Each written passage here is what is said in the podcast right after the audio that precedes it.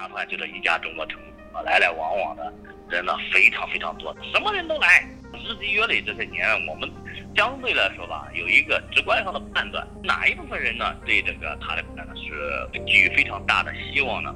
就是这些底层的人，哎、呃，生活无着的人，还有就是老是被这些权力部门盘剥的这些小商小贩呢弱势群体，这个是毫无疑问对塔利班呃有有非常大的这种期待和好感。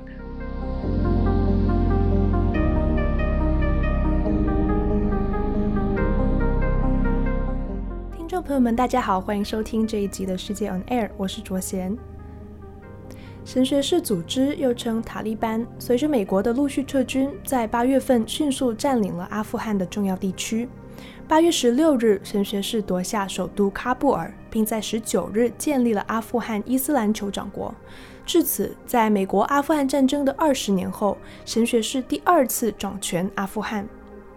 阿富汗目前仍然处于混乱的局势之中。美国陆续撤军，各国安排撤侨，想离开阿富汗的人仍然在紧张地想办法。平民抛开一切，只为登上离开阿富汗飞机的那一幕幕，让许多人心碎。而阿富汗女性的未来更是得到了国际社会的高度关注和同情。但是在这样的局势之下，阿富汗有一批中国人在战乱之中选择了留下。今天的节目里面，我们就请到了阿富汗中国城的代表，已经在阿富汗经商了二十年的于明辉，来聊一下他留下的原因。神学士攻入喀布尔的那一天，于明辉就在阿富汗中国城里见证着历史的改变。于明辉表示，因为阿富汗网络的信号一直不稳，所以我们的对话通过国际电话进行。这期节目的音质会跟往期有稍微的不同，还请谅解。呃，那您最近几天都还安全吗？就是生活的基本方面，比方说吃喝啊、住的，都还有保障吗？当然，当然，当然。你想一想，我们在这二十年有很多的这种朋友啊，可以说是生活没有受到丝毫的影响啊，没有受到丝毫的影响，衣食住行没有受到什么影响。哦，因为我们可能看就是国际媒体的报道都看到基本上就是很混乱的状态，所以就是听到您说最近生活有保障，其实蛮意外的。啊，它是这样啊，混乱的地方呢毫无疑问是有，就看国际媒体呢它是什么样的倾向。如果它呢就是报道一些热点，哪个热点是在哪个地方呢？比如说是喀布尔的机场，对吧？那个地方天天人就啊、呃、人就不断的往那里边涌，呃，塔利班在防暴墙的外边，美国军人在防暴墙的里边，就这样一墙之隔，这这这这个秩序呢，不管是不管是塔利班也好，不管是美美国军人也好，都维持不了吧，基本上都维持不了吧。呃，我我说的意思说是。相对比较混乱，而不是说绝对的混乱，就冲击了，呃，这个机场里边的，呃，比如说是这个美军的军事呃区域啊，这个倒是没有的，只是说是在通道啊，在这个外围的街道上啊，在他那个就是平常那个候机室啊，这些东西就已经被，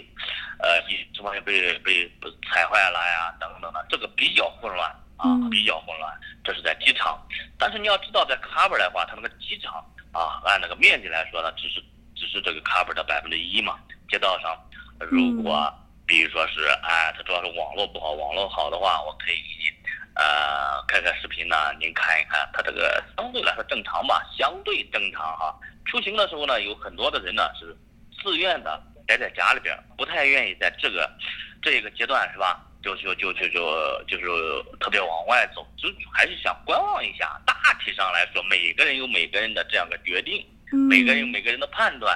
哎，是这样的情况。嗯，那您就是最近，比方说走到街上的话，店铺都还有开吗？还是说就是最近有部分关门？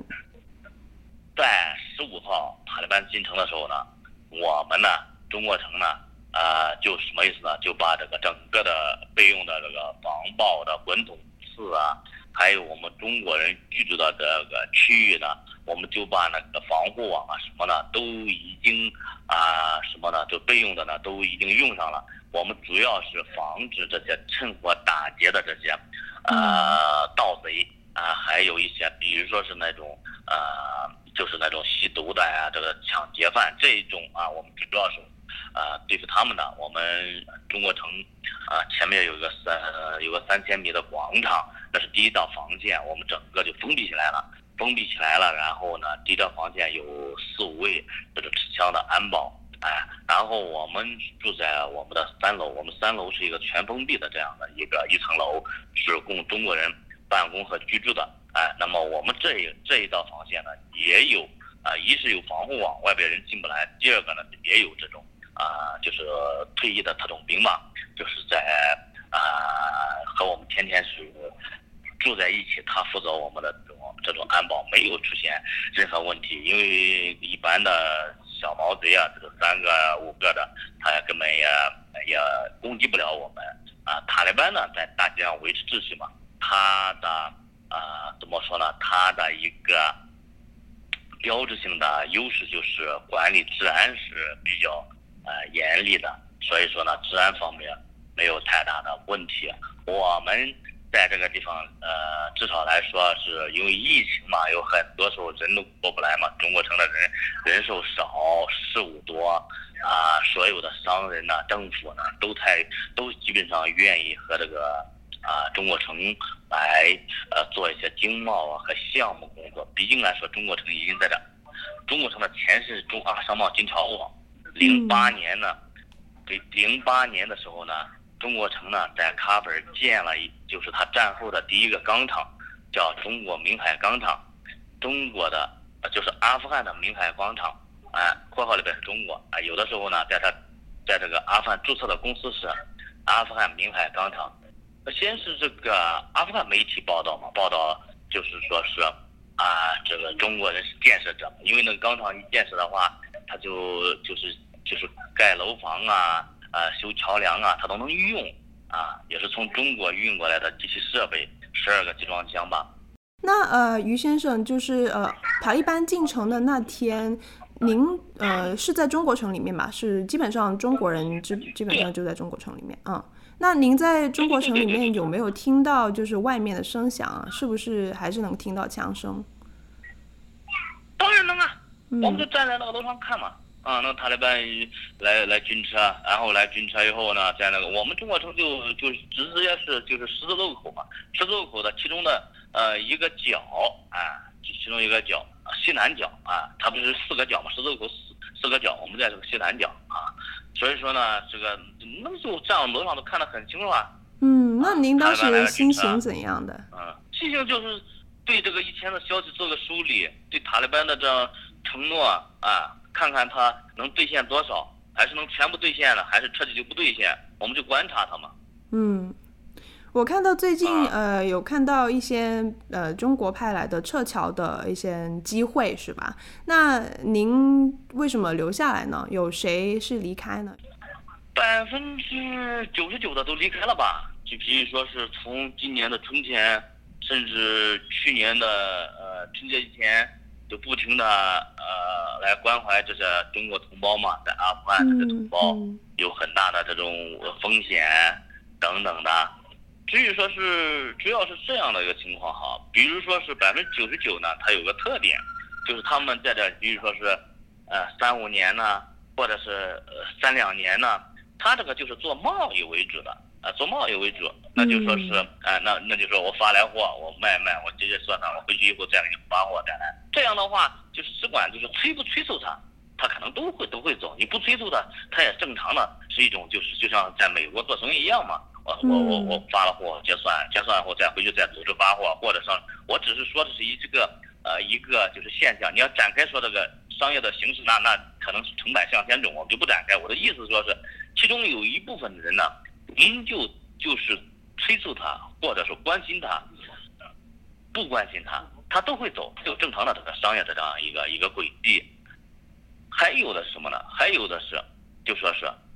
他在这个地方呢，也没有特殊的原因在这待，另外呢，对阿富汗这个情况走向呢，他也并不知道，也没有经过特别的特别多的事情，自然啊、呃、透露一些信息紧张，那么何必要要杀呢？利益围墙之下呢，所以说这是百分之九十九里边有非常多的类型，我们没走是有特殊原因的。特殊原因是在哪个地方呢？你你想一想，我们是二零零二年三月，当时是阿富汗在北京还不能签发签证的时候，我们是从伊朗绕道来的阿富汗。从那个时候我们设立经贸窗口，我就是我就是这个当兵的，然后呢我八五年当兵，然后呢分配当兵了三年以后呢分配在一个外贸局，外贸局我到现在是外贸局的干部。那么后边呢外贸体制改革啊，外贸体制改革这就这就说来话长了，我们就要要要挺进来走出去，我属于走出去这一波。然后呢在海外设立外贸窗口，也不是在那个阿富汗，就在阿富汗设立外贸窗口，我是零零二年的三月在阿富汗设立开设的这个我呃这个经贸处啊，就是这样一个外贸窗口。所以说我们的我想告诉你什么，就说是我们慢慢慢慢哈，在那个在这个阿富汗十年以后，我们这个一些合同啊是个是一个连续性的合同，还有就是和阿富汗他这个政府机关呢和他这一些那个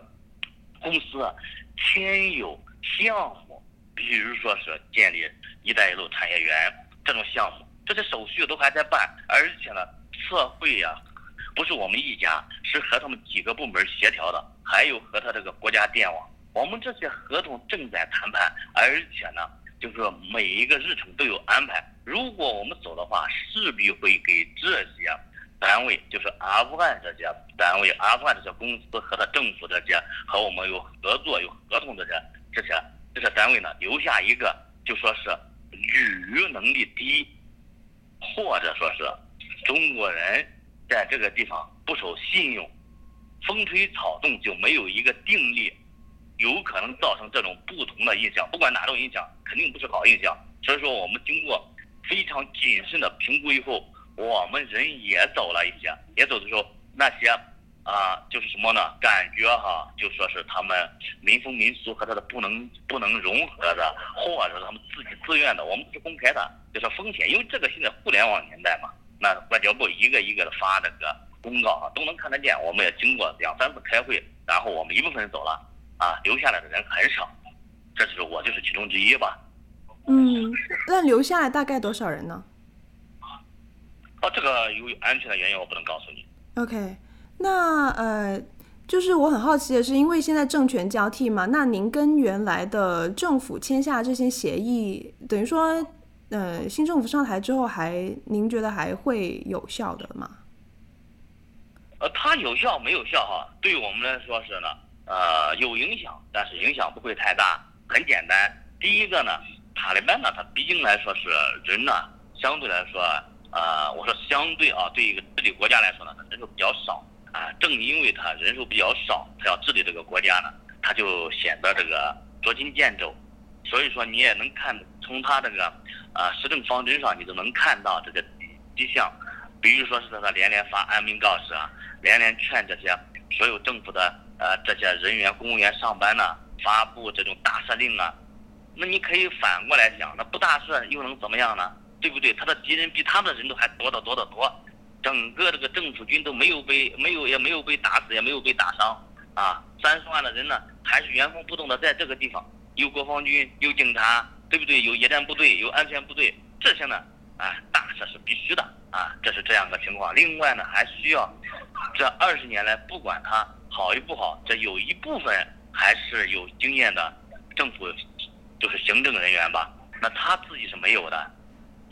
所以说呢，涉及到这些技术方面，我们这个合同里边都涉及到很多技术方面，他还是要延续以前的这样的一些这个项目，他也需要发展，也需要经济发展，解决人民就业，他当政是一回事，哎，他能稳定的运行，能发展经济，这比他当政可能更重要。也是当政的一个基础，所以这些，我们可能来说，在这长达二十年当中哈，我们非常清楚他这个，比如说普什图族啊，啊，比如说他这个塔吉克族啊、海盗拉族啊、乌兹别克族啊哈，相对来说吧，我们觉得相对来说吧，我们还是了解的，我们还是了解的，所以说我们有每一个阶段都有充分的评估。我们既不是冒险家，对吧？啊，也不是说不好听话，就是就是为了商业利益，把这个安全放在一边的，安全始终对我们来说都是第一位，就是基于这是判断吧。嗯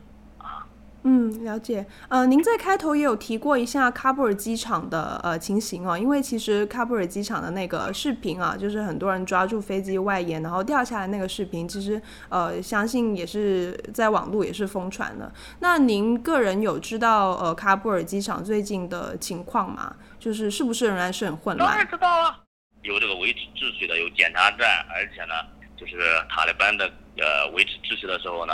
呃，维维持不住，也就就就朝天鸣枪，这些视频当中都有。嗯，所以就是每天还是还有很多人想要逃出去。当然，当然，当然。嗯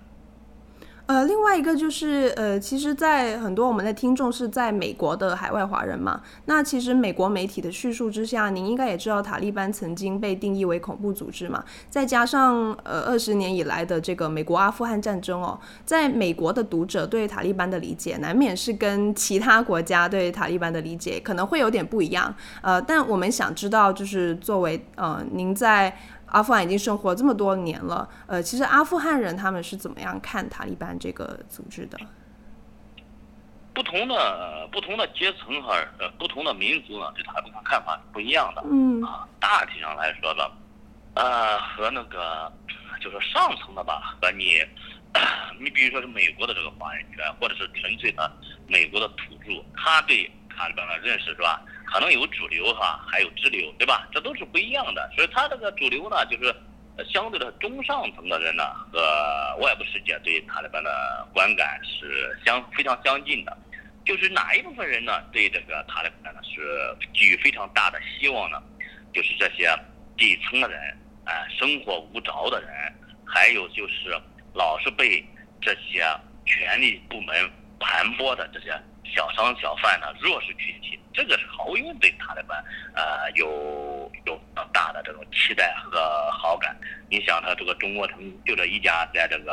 啊、呃、阿富汗就这一家中国城，来来往往的人呢非常非常多。他这个开门做生意的嘛，就和你美国的商场一样啊，什么人都来，你摆的商品什么人都来，来了他就坐那谈聊，哎，这阿富汗特别生人熟人呢，特别喜欢在一块聊天，喝杯茶就是吃个糖就行。聊聊聊，所以说这项日积月累这些年，我们相对来说吧，有一个直观上的判断，就是这些弱势群体对他们呢是非常大的这种这种这种好感啊。阿富汗前政府过于腐败是最重要的原因，哦，倒台的最重要原因。那其实呃，阿富汗人有没有呃，就是把阿富汗的前政府跟以前苏联呃政府有这个有这个比较，有没有觉得什么时候生活比较好？当然是，就还是这个分阶层的，啊，分阶层的，呃，就是说是那个中下层的人呢，对苏联的呃，当时在啊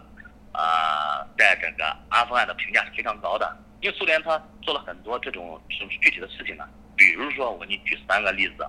就是我们二零零二年三月份来的时候呢，当然也是通过啊，就是一些朋友介绍来就有这种哨兵啊，还有就是我们的工作人员呢，那么。普遍就谈到，就是说是他的父母，呃，或者苏联的时期，呃，是个什么样的生活状态？你比如说苏联人发福利啊，啊、呃，苏联人这个给他们修工厂啊，啊、呃，这个学学生上学免费啊，甚至学习好的话呢，还给你呃送到苏联去学习啊，送到学里也有那种游学，去学习培训，然后结束了以后呢，回来给你一大堆的这种礼物，这都是当时苏联做的事情啊。啊，你比如说我们去去政府办手续啊，去和他这个去他政府人员家呀，还有就是这个这个商人家呀去做客呀，那么有一部分人呢，还都是就是什么意思，都会都懂那个俄语啊，因为毕竟来说，我们两千零二年来说，那个苏联只不过是刚刚撤撤出去了，就是十年嘛啊，这些这些人呢，当年呢，就是苏联在这个地方呃。发展他这个教育啊，或者你你看你怎么看吧，你不管怎么着吧，他是当时是是也是呃提供了很多的这种教育和培育，修了一些公路，这是在呃，在阿富汗人眼里边的一些非常好的事情，而且呢，他能指着让我们看嘛。我们开车开到哪个地方，说你看这条路很宽吧，很好吧。说你看我们阿富汗人修不了，然后呢就是苏联人修的，包括那个北方河，北方河呃和这个喀布尔一个重要的一个通道，就是南北相连的一个大通道，就那个萨朗通道嘛，萨朗通道到萨朗隧道嘛，这个我们都。我们去北方都是反复走的这个这个萨朗隧道，那么到那个地方说，你看这苏联帮我们，呃，这个这个帮我们修建好的。所以说这个一部分人还是对对这个苏联很很有感情，另外一部分人，你比如说是我们还有其中有一个文员，他的哥哥呢，当时就是游击队员嘛，游击队员他就是主要就是他的哥哥呢被这个苏联人呢就是呃就是战争当中呢。呃，炸死在他们那个呃外边呃外边那个就是外边一个土地的那个树跟前被炸死在那个地方，然后他大哥呢被炸死了，他那个啊、呃、他大哥被炸死以后，他大哥的老婆就给了他二哥，他二哥呢又因为参与这种啊、呃、我不知道算是什么样的一个一个一个定性啊，就是反正是反击苏联这些爆爆炸呀、啊、等等这些东西被抓。审审这个审就是审讯当中嘛，这个还是阿富汗的，你可以把它当时是作为这个苏联的傀儡政府嘛，就是傀儡政府的这些警员呢，就是刑讯逼供的时候，就把他二哥又打死了，他二哥的老婆就又嫁给了他三哥啊，他三哥当时我们去的是就是我们辖区的警察局的一个警察，就是这样的状况。嗯，刚好您提到这个呃老婆的事情，因为呃其实大家也很就是关注呃塔利班统治下的女性的地位，因为虽然塔利班政府有在说呃会欢迎女性来工作，可是我们就是还是会听到说在阿富汗各个地方有发生迫害女性的行为。那呃就您的经验跟所闻呢、哦，阿富汗女性现在是怎样的一个情况啊？你身边的女性朋友跟同事有有有一些紧张害怕吗？嗯嗯嗯嗯嗯，它是这样的，就说是毫无疑问是女性呢是有很大的恐慌感，因为塔利班执政的时候，我们要知道他上一次是九六年嘛，九六年是九月影响到九月九月九月二十六号进了喀布尔，呃，九月二十七号。就是等于说是正式的，他好像开这个什么发布会啊、庆祝啊等等的这些这些事情吧，呃，就就就是这样一个一个情况。所以说他在这执政的啊五年当中，他是呃零一年的呃基本上十一月份、十月份被打跑了吧，就就打跑了。当然还是有很多这个清剿行动哈，我们呃这个呢也不能展开讲，展开讲的话，讲不了二十年啊，我就说是一年压缩一天去讲二十天，所以说呢。就是说是怎么着呢？就是说是对他在那个地方呢非常严厉的对这个女人的控制和十六条禁令当中是非常清楚的表明了他对女人的态度。您可以呃，您可以也可以这样理解，他们把这个女人呢不当成一个完整的人，或者是完全权力的人，都你怎么理解都行，反正他行为在那个地方放着了。所以说现在人们毫无疑问对他是非常恐慌的，虽然他在一再表示，但是呢，人们呢。我只能这样说，我只能说的都是相对的啊，相对的，你不要绝对化，就大部分人是不太相信的啊。现在女士呢，比以前比我们刚来的时候是要好，是要好，但是我们刚来的时候，可是美国军队已经把塔利班打跑了，打跑了，没有没有三四个月，那个穿着呀什么的，陆续就已经放松很多了，放松很多了。现在呢，人们又开始穿上，不说那个波尔卡吧，不是说那个罩袍哈，不说那个罩袍吧。嗯，但是呢，现在来说是你在这个大街上走呢，还是很当然能看到很多这个女士，但是已经呢，已经比去来来回回去我们商场那那些女士呢，已经保守了很多，就是大多数就是那个一袭黑袍，然后呃，戴一个那个大头巾，那个以前好多人戴那个纱巾嘛，小纱巾，能看到很多的这个人面庞啊、脖子啊啊这个头发，现在呢几乎都包得很严了啊，这是他们。自己的当然不一定是塔利班哈必须要求的，呃，也就是说是人们对自己的约束已经比以前严格的多了。嗯，那您预计塔利班掌权之下的阿富汗会有怎么样的变化，或者说您觉得跟二十年前的塔利班掌权会不一样吗？海湾航空又学到了一个方面的一个经验，就是怎么样来让它的这个执政的基础更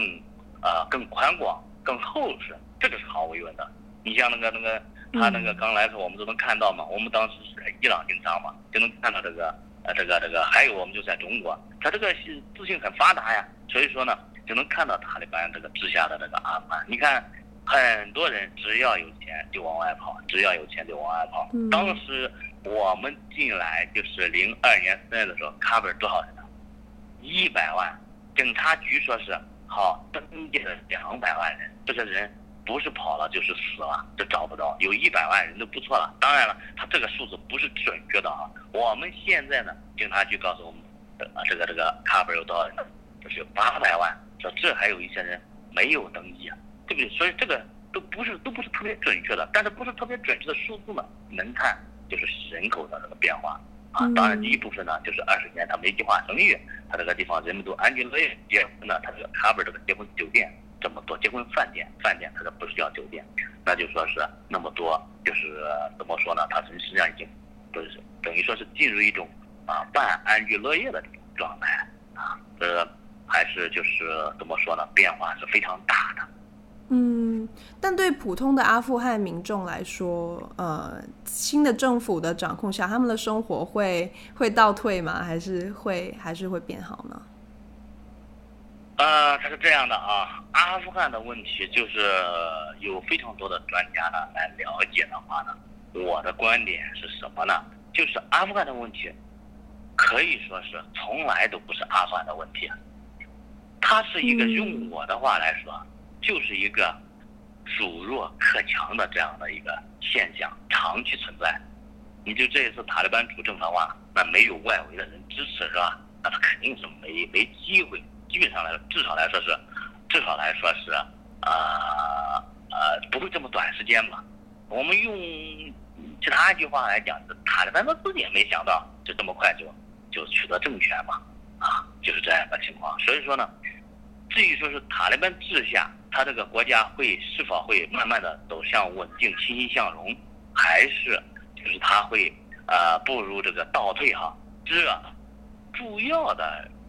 作用我估计都不在他，他是一个非常大的一个方面，比如说是他执政理念呢，他这个是否寻寻求呃最大的和解呢？他现在表示出来的这种态度是非常积极的，比如说是他这个发言人沙欣。啊，说了很多很多的安民告示啊，和谁都没有麻烦呢、啊，包括和这政府军呐、啊、等等的哈、啊，以前都是过去了，你我们一块要携手建立这个新国家等等，包括他说是，你看哈、啊，你我们就原谅了你们，他原谅他们是什么意思？就说是你咱们战斗当中哈、啊、是个敌人，你们也打倒我们很多人哈、啊，但是我们不寻求报复，他意思就浓缩成一句话啊，我们原谅了你们，同时也请你们原谅我们，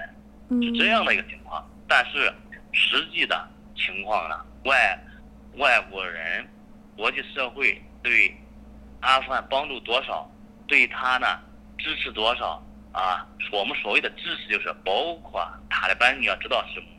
是从看你从哪个角度的讲吧，它是没有太多的这种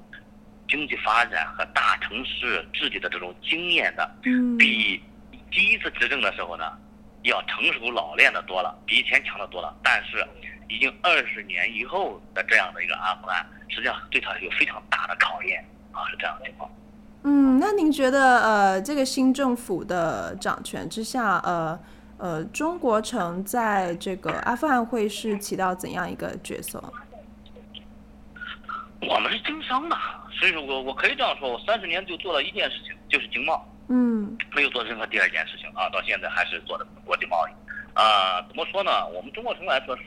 有一个这样一个清楚的观点，我们进来说办事处的时候，就是不管你谁当家，与我政治与我们没关系，我们只是说是您哎，您政府呢是张三的政府，是李四的政府，好，你守守信用啊、呃，你这个呃呃讲道理是吧？我们呢在一个有一个评估，我们就和你呃做业务做贸易，是不是？然后呢？那您说是和他这个商人呢，和市场呢，这是根据市场需求，我们提供他就是他们市场不可替代的商品和服务。现在中国城的经营的商品和他所有的阿富汗进来的中国货都是不一样的，这个你如果说是问一问阿富汗人，问问喀布尔人，他们是非常清楚的。咱就说是只有这个中国城的商品是和外边是不一样的，哎，因为以前呢都是就是对阿富汗不了解，就意味他们中国人很很很少的就是来嘛，就很来就不太，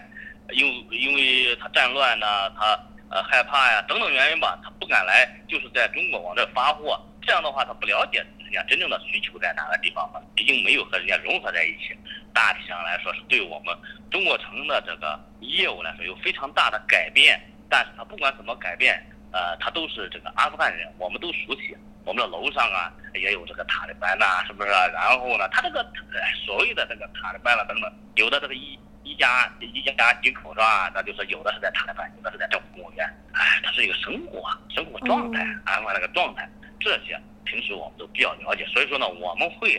根据他这个这个情况，要不了要不了三个月时间，我们就能判断出来他这个政府呢是在左啊，是在右啊，他欢迎什么不欢迎国策出来的话，我们当然会像历届卡扎伊政府啊、加尼政府那个时候，他们是倾向于呃经贸是往哪个方向走，我们当然是要入乡随俗嘛，我们就会制定出来我们和他们工作的一种方案，就这样的情况。